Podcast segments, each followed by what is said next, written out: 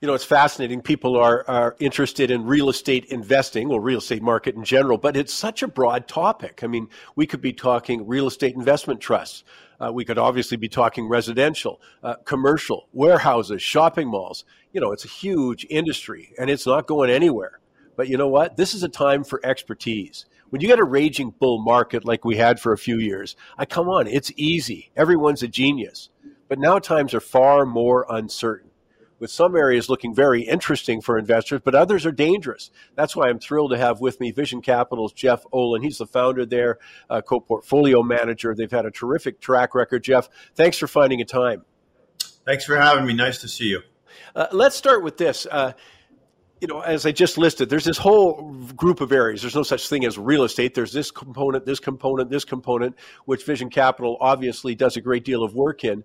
But give me an, an idea, just a broad brush of where we are in these various sectors. I mean, you know, which ones are most dangerous? Which ones are most interesting? That kind of thing for you. Certainly. Um, we are fortunate that our strategy employs a long and short strategy. So, to the heart of your question, uh, we're not here to be bulls, as you will, in real estate. Um, and so, you know, today, clearly everybody now understands uh, that office is a fairly challenging place to be. Uh, for us, this isn't new. I mean, we saw a 20 year secular decline in demand before the pandemic between 2000 and 2020. I mean, the lawyers don't have law libraries anymore. Deloitte built new buildings in Toronto, Montreal. Uh, they went from 300 square feet per to 160 square feet per So that was already going on before the pandemic. So office is a challenge sector for sure. Uh, industrial has been a great sector. It's driven by some secular changes. E-commerce is one.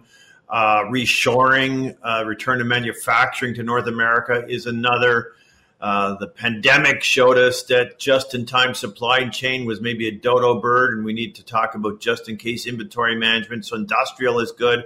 We like single family rental homes uh, when it, you're challenged because of mortgage rates at 7% to buy a home in the United States. You got to put a roof over your family head somewhere, um, and that's a sector we like. Uh, we hesitant on malls, but we like necessity-based retail, grocery and pharmacy-anchored retail irrespective of recessionary times, you still have to eat and you still have to buy drugs. And so there's a quite a bifurcation uh, among sectors, uh, which frankly is a market that we prefer. I mean, to your introductory comments, when a rising tide is lifting all boats, it's harder for guys like us to differentiate ourselves because we're long, short fund and we don't use leverage. But now, when there's volatility and variability, stock picking matters more. And, and I want to emphasize that, that what's so unique about Vision is that you've done all of your work for all of these years, never had a losing year, by the way, but all of these years you've done it in the stock market because the stock market can provide, uh, you know, huge discounts at times. You've taken advantage of that. And there's other things it provides. And I'll get to that in a bit about mergers and acquisitions. But uh, just in that point alone, I mean, sometimes the stock market throws the baby out with the bathwater you know, it's just, uh, you know, and, and, you know, and quality things get uh, drawn down. Of course, that's what I'm interested in. That's what people should be interested in. That's what you're looking for. Where are we at in that kind of a cycle? I mean, that the overall market been dominated by, you know, it's certainly recovered, but been dominated by so few stocks. Are there still some? Are you seeing they're sort of licking your chops, going, "This is there's some values out here"? Yeah, I mean, listen, it, over the last two, to meshing the first two questions, if you look at the prior 20 years and you looked at the difference in performance between the best performing REIT quartile and the worst performing REIT quartile, the average differential was 49%. So if there was ever a sector that seemed to warrant a more active approach, real estate would be amongst it. But in the first six months of 2022, that differential went to 15%. Everything was getting painted with the yeah. same brush. And as we touched on, they're not the same. And so the question, of course, is what was going to change it? And we posited at that juncture two things one of two or two of two things. The first is earnings. They're not the same. And when you started to see cash flow come in the third quarter last year, and you know, office stocks another 1% decline in occupancy, 15% decline in net effective rents and the single family rental home guy 15% on renewals they're not the same and the second thing um, is m&a uh, the difference between real estate and any other asset class is the private market dwarfs the public market and there's an arbitrage between the two. So today, I mean, you go back to the fourth quarter last year, and you had the REIT index down 28%, whereas private REITs, and it was Blackstone's REIT that all the, got all the headlines, but it wasn't just Blackstone. It was Blackstone, it was Starwood, it was Schroders, it was KKR, uh, names up in Canada. They were reporting up 13% NAV because they were self reporting based on appraisals that were tough to get done and because transactions weren't happening. Does that make any sense? A 41% yeah. gap? It does not make any sense to have a premium for illiquidity. Does that make any sense? It makes no sense. And the question is which one was right? And we say both. Mm. In some sectors, the stock market got it right. Office stocks have been crushed. So we've covered a lot of our shorts in office uh, because it, you know 75, 80 percent down in some of these stocks. In other sectors, industrial, the stock market got it wrong. And and let me just reemphasize something because it comes by quickly. Uh, the, the, thing that Vision has had, I think, is a tremendous advantage over the years, is that you can play the stock market for stocks to go down know, or to go up. So you've had many big successes. I know. I remember, you know, when the oil fallout was coming in mid you know 214 215 216 you know you did very very well saying hey these uh, you know these are the kinds of things that will go down in this market the kind of real estate that will go down. And you know so it's a, a tough time. But i think just to reemphasize for people this is a long and a short fund. So let me come back to uh, the reits that you know again it comes by quickly. My goodness that's a differentiation between reits. I mean that's incredible like in other words, that's the, maybe the most uh, straightforward way of saying some are good and some just are crap. You know, and then of course your job with your team is to identify which ones have provided good value as the market sold off everything. And so let's come back to that market for a second. When you're looking at the quality REIT side, what kind of things are you looking for in the future? I mean, what kind of returns are we sort of uh, able to achieve? You feel confident about those returns, et cetera? Well, firstly, you know, we say in terms of the outlook, we say that our blood is supply and demand. Some of the cliches you hear in real estate, location, location, location, we say is nonsense. I mean, you can have the best located office building, as you touched on, in downtown Calgary. How's that been going for you? Not so good. Um, so it's always supply and demand. Interest rates are a bit of a misnomer. Sure, they're important to real estate, but supply and demand tr- uh, in, uh, can trump interest rates, as we saw, you know, in some of the takeovers uh, where government of Singapore showed up in Canada yes. last November in the worst credit environment since 2008. In bid uh, and bought one of our core holdings called Summit Industrial REIT, a six billion dollar enterprise REIT, at a 33 percent premium to where it was trading at in the stock market. And by the way, a 20 percent premium to their own IFRS value and probably within 3% of what I highlighted on your show. And when we highlighted this, the single best M&A candidate. So, yeah. yeah, allow me to just interrupt you at that point, Jeff, because you did it more than one time. You said you've talked about Summit REIT several times on Money Talks, which we appreciate. But you talked to it about your uh, also a candidate being ta- being taken over. So I want to just look at that. God, I mean, a terrible investment environment. The market had just topped out and had a tremendous decline coming in through November. It started, you know, uh, you know, bottoming out at that point, and it was a 33% plus premium I, I, just want to pat you on the back for that. Those are the kinds of things I like as an investor. Just kidding. No, I mean, it went spectacularly well. But that was your top recommendation on Money Talks. Yeah, I mean, it, it was something we were very active on. Uh, we toured every property. They were in Toronto and Montreal, probably the two best industrial markets on the planet. Vacancy rates were 1%, very high quality logistics space. And it was a sector where a cap rate which is the unlevered return on real estate, which is a common a moniker for real estate valuations, a cap rate was meaningless. Mm-hmm. When you had a 60% gap between the in place rents and market rents, who cares about the one year unlevered return or a cap rate?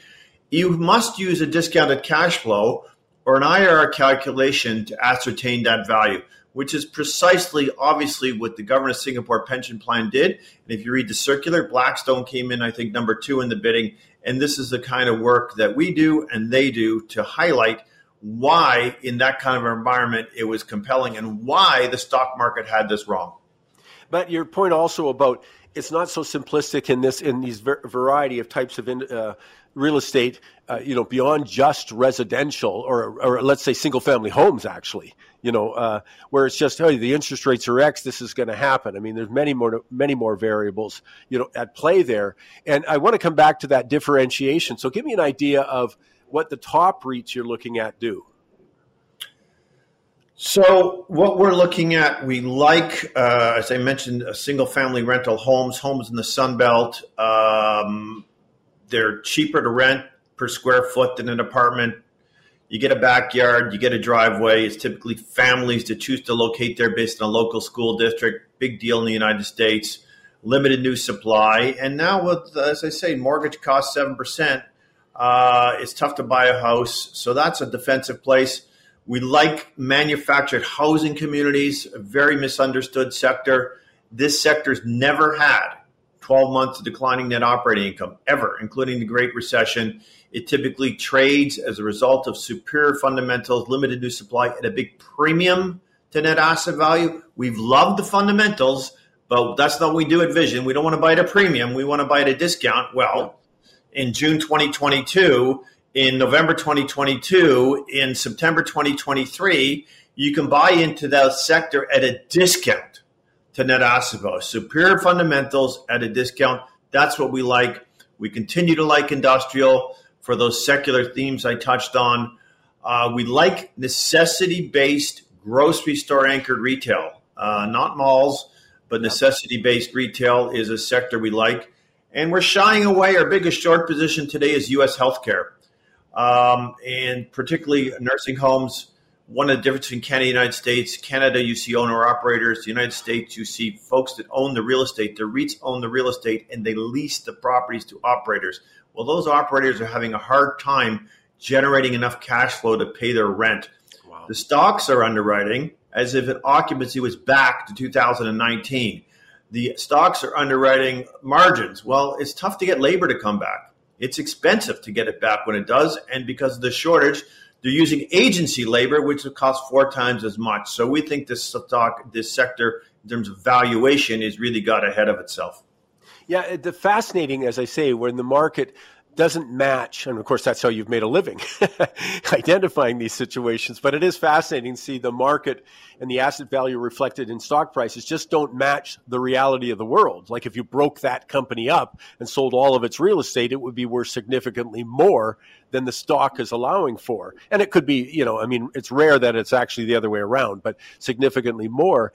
And and that's why I'm so interested in this particular environment where, as I say, we get deceived because you know the, the stock market rise has been dominated by you know several in the tech, you know whatever the magnificent seven in the tech sector, whatever cliche I've got, but you know that's why I was interested in chat, getting a chance to talk with you to see.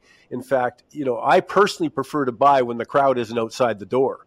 You know, you know, and I want it. When, and, and you look historically, that is just so consistent. You know that yeah, I mean for values we've had 20 takeovers in our holdings in 15 years. And you look today, the latest statistic from Preqin is there's $344 billion of dry powder sitting with pension funds and endowment funds that have a tough time, even with higher interest rates, getting a inflation adjusted real return on bonds. And they're increasing their weights from real estate from 5 to 10% to 15 to 20%. Private equity funds fully funded in cash the Blackstones, the Brookfields, $344 billion looking to buy properties. That's a great backdrop for REITs. We'd rather not compete with Blackstone, thank you very much. We'd rather sell to Blackstone, yeah. which we participated in three times in the past five years. In fact, Blackstone figured it out. They've bought 50 REITs since they launched the real estate group. Between December 2021 and June 2022, they bought five REITs. And so, you know, one of our uh, advisors at uh, leading U.S. firm J.P. Morgan called us up in in uh, the, in last quarter and said, "You guys are kind of like the farm team for for uh, Blackstone." I think it's a compliment. I think it is too. But uh, again, it's it's a case of you know the other thing we get a little hung up on the short term uh, headlines. You know, I mean that's maybe by nature. We do it in all sorts of markets and in other areas. But again, uh, what time horizon do you use when you look at a property, you see it's undervalued, you go into the market, you take advantage of it? What's your time frame?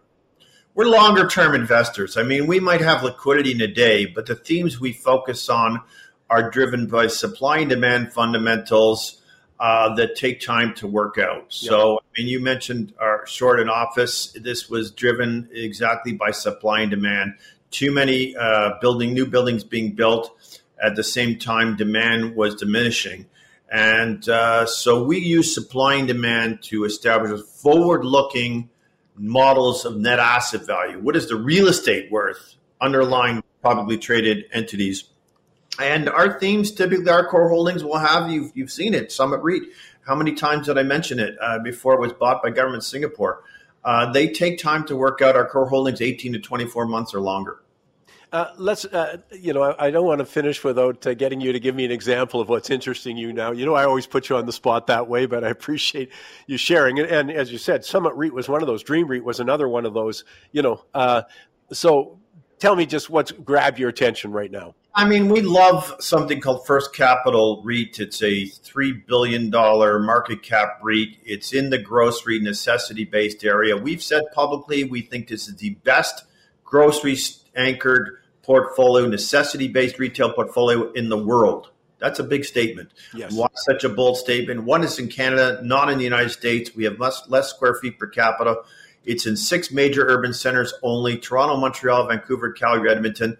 The stock's trading at a 40% discount to net asset value based on their IFRS valuation, which we agree with. Um, and you get a 6% dividend while you wait for the best portfolio in the planet. So that's a name we like a lot. There's been activism in the name uh, last year. We were quietly behind the scenes trying to be constructive in that regard. There's been uh, some board refreshment there, and we're hopeful that's the beginning of the story and some of this value is going to be covered. So that's a great name for your audience. I mentioned manufactured housing communities. We like Sun Communities, which is in that space. Again, 20% discount to NAV. You're talking about a $15 billion US market cap stock. We like Boardwalk REIT in Canada. We're shying away from apartments, uh, but not Boardwalk REIT uh, because it's in Alberta. Uh, there's no rent controls and huge population migration to Alberta. Um, Three and a half billion dollar market cap. Cheap. Had a great run. We've talked about in the past on your show. We still see about an eighty dollar net asset value. The stock's below seventy. Industrial, we like two names Dream Industrial REIT in Canada, uh, 24% discount to net asset value. DIR is its symbol, 5.1% yield, $4 billion market cap. And in the US, we like First Industrial REIT, uh, which is a $7 billion market cap. We think 21% discount on the New York Stock Exchange for First Industrial REIT. Controllers in the market of that. Great management, great development pipeline, 50% discount, sorry, not discount, gap between the in place rents and market rents. They got three to five year visibility on how they're going to generate cash flow growth there. So those are some good names for your audience. I'll add one more. Of course, uh, all of that incorporated in the Vision Alternative Income Fund.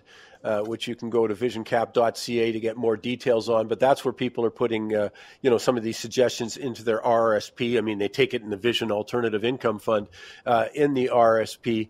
Uh, you know, as usual, Jeff, a fabulous job. I could listen all day. Uh, great stuff. So knowledgeable. But thank you for sharing. And again, the Vision Alternative Income Fund is what I'm talking about. And you can just go to visioncap, vision.ca. Great stuff, Jeff.